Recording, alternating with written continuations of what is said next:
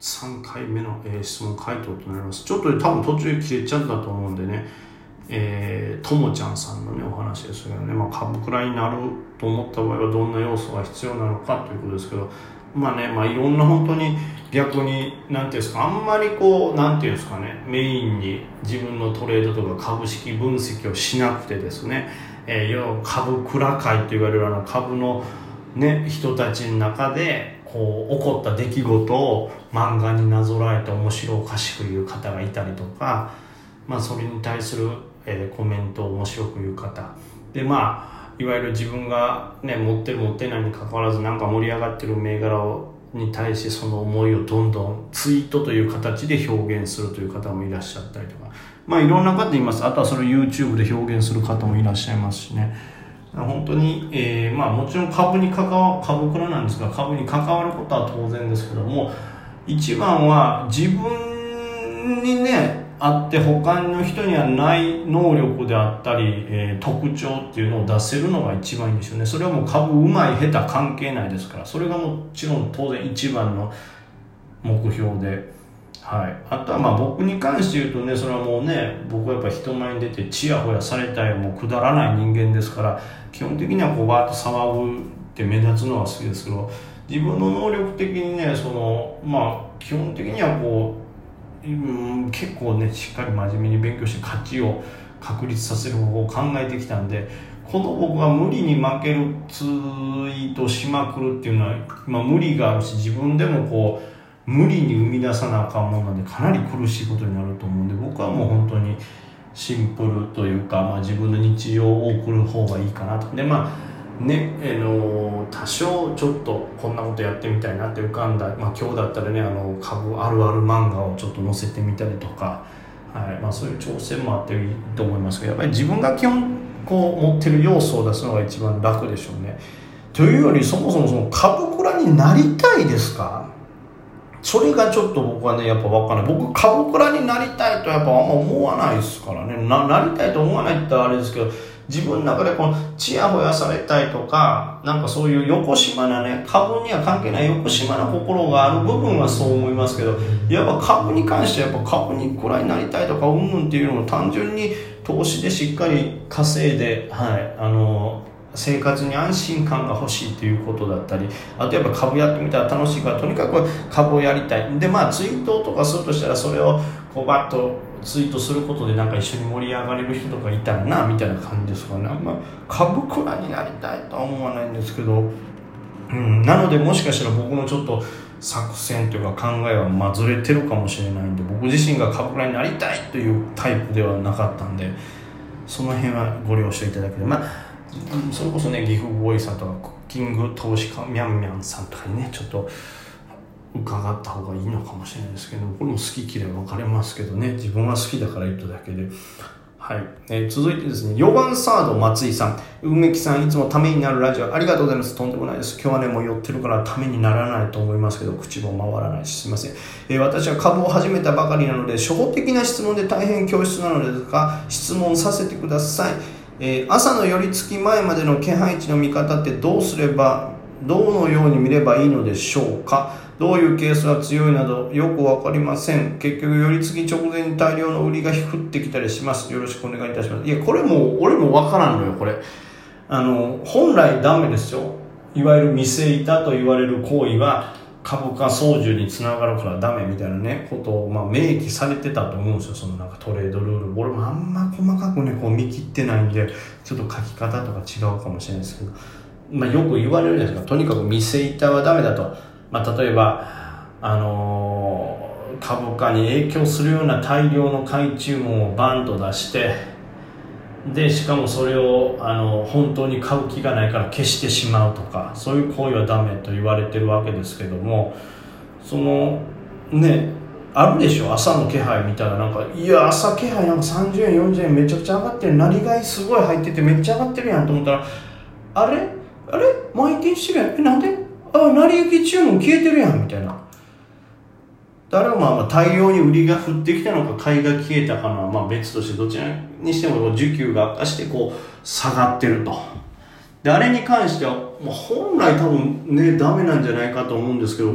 多分気配の段階だからありってなってんのかな。ちょっと僕もね本当はダメやと思うんですけど。まあそんな困難があってですね。まああのね操作じゃないですけどその結構それにつられて売り買いと。価格が変わることがあるんでこれは逆に難しいんですよだからもうこれあのちょっと書いてますけど結局寄り付き直前に大量の売りが降ってきたりしますということで実際に寄り付き直前に大量の売りが降ってきたとするならばまあそれまでの銘柄でしょうし本来は売りが降ってきてもおかしくない直前にもかかわらずまだまだ高値をキープしてると銘柄はやっぱり強いんだなって思うとまあいいんじゃないかなと。だから逆に言うとね僕も寄り付きに大量の売りが降ってきてなんやっつってがっかりすることも非常に多いんですよ。今日のインタートレードとかもそうやったかな、まあ、あの辺ちょっとガチャガチャしたかな。最後よりの前にちょっと上げたかな、まあ、そういうのを見て本来寄り付き直前で結構売り降ってきて適正なこんなもんかみたいな数字になるんでそれが起こらないってことはやっぱ強いと思っていただけたらいいんじゃないかなとね僕思いますね。でまあとにかくあれは気配でこう操ろうっていう意図も絶対俺あると思うんですよね。だって実際こうバッて8時20分に PTS 始まったらめちゃくちゃ高値で売買されてでそれがある程度終わったなと思ったらなんかあまあどっちか分かんないよ。PTS も海外続かなくなったから下がっていってんのか。それともやっぱりメインのね東証の板が値段が下がったことによって PTS 上買う人がいなくなったんかって考えた時にいやなんかこんなうまくいくみたいになったから前日大量に持ってる人がこれ本当はちょっとあったよな。PTS がめっちゃ下がった時あったやちょっとお前何の銘柄やったっけな。意外に PTS 一瞬高値バーンとつけてそれにキープしてたのに今5時でね PTS 松井証券の方とかが入ってくるにつれてぐーんと下がっていて引けでこんな安くなるみたいな内転したやんみたいな銘柄がちょっと前にあったんちょっと思い出せないんですけど。でそれが翌朝見たらその PTS の高値やったぐらいの値段まで朝の気配高かったんや。ほんだら PTS 始まったらやっぱその値段で売買されるのはやっぱこの株価値あったんやつで売買されたけどもよりに従ってどんどん下がっていって結局その売店付近から始まるみたいなことがあったんですよ。それを見たら絶対に夜間で大量に掴んだ人なのかか早めに買ってたけど売り時逃したって人がそれを利用して絶対この東証の板にガツンと書いた成り行きとかを出して PTS でさばいたんじゃないかっていうのがあるんですよね。だそういうことが多々あるんで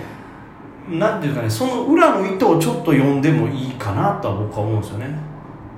例えば本来これ上がるはずやのに異様に成り行き出てるなっていうのがあってそれが引け前にかけてグーンと上がっていったとしたらこいつこの株を集めたいから大量の売り注文を空売りとかで成り行きで入れててギリギリまで安い価格で抑えてあやっぱこれ上がらへんわっていうあ諦めさせて買い注文を減らさせた後に自分の空売り注文を外してできるだけ安く集めようとしてるんやとかそういう裏を読むとじゃあその銘柄って強いやんってなるんで、はい、単純にこの僕もねいまだにこんな動くんやみたいな全然気配ってギリギリで変わったりするんでその気配の動き方の推移を見て裏の意図を読むと本当の強い弱いが分かるかもしれないですね。はい、続いて、えー、ぬらりひょんさんですね。お疲れ様です。早速質問です。はい。えマネパを昨日の夜 PTS で304円で買い、今朝の買い気配でウハウハもつかの間、コンコンとかかと落とされ、9時30分頃には握力約30、130円で早々撤退しました。今日マネパ難しい動きでしたからね。そこで質問です。この後の前場の流れって経験積めば読めるものでしょうか、えー、欲の熊高、えー、また咲くるとのことわざがありますか、えー、僕が聞いた中ではそんなことわざはなかったです。僕の飼ってた辞書にはねだから僕のような貧しい地域の辞書には書いてない言葉じゃないそういうこともあるんよねちょっとまた勉強になりました。ありがとうございます。えあまりにも嘘みたいなジャイトに唖然とした次第です。もし梅木さんが多少なりとも想定されていたとしたらその読み方について少しでもヒントを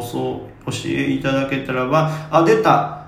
出た後人に存じますというを使ってきてね話わかりますが私は豊中市立第13中学校の出身です。梅木さんも国近いです僕も第13中学校ですから、13中ですよ本当に。ね。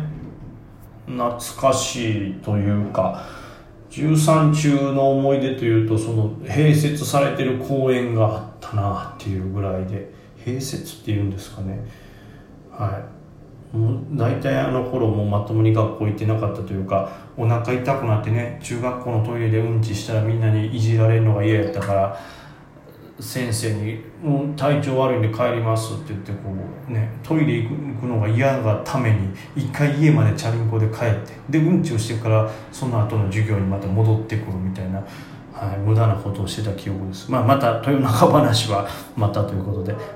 まあえーと、今回のね、えー、マネッパの動き、まあ、僕はまあまあそのあれですけど多少なりともこういう動きはね、えー、想定できてたというかあのまあなんて言ったらいいですかね、まあ、これもそのそれが何個か想定してる中の1個のパターンっていう感じですけど、まあ、マネパバーンと上がりましたしでマネパがさなんて言うんですか？こう上がった理由ってまあいわゆるそのなんていうんですか？あの仮想通貨自分の関係ある仮想通貨のなんていうのあれ？関連会社が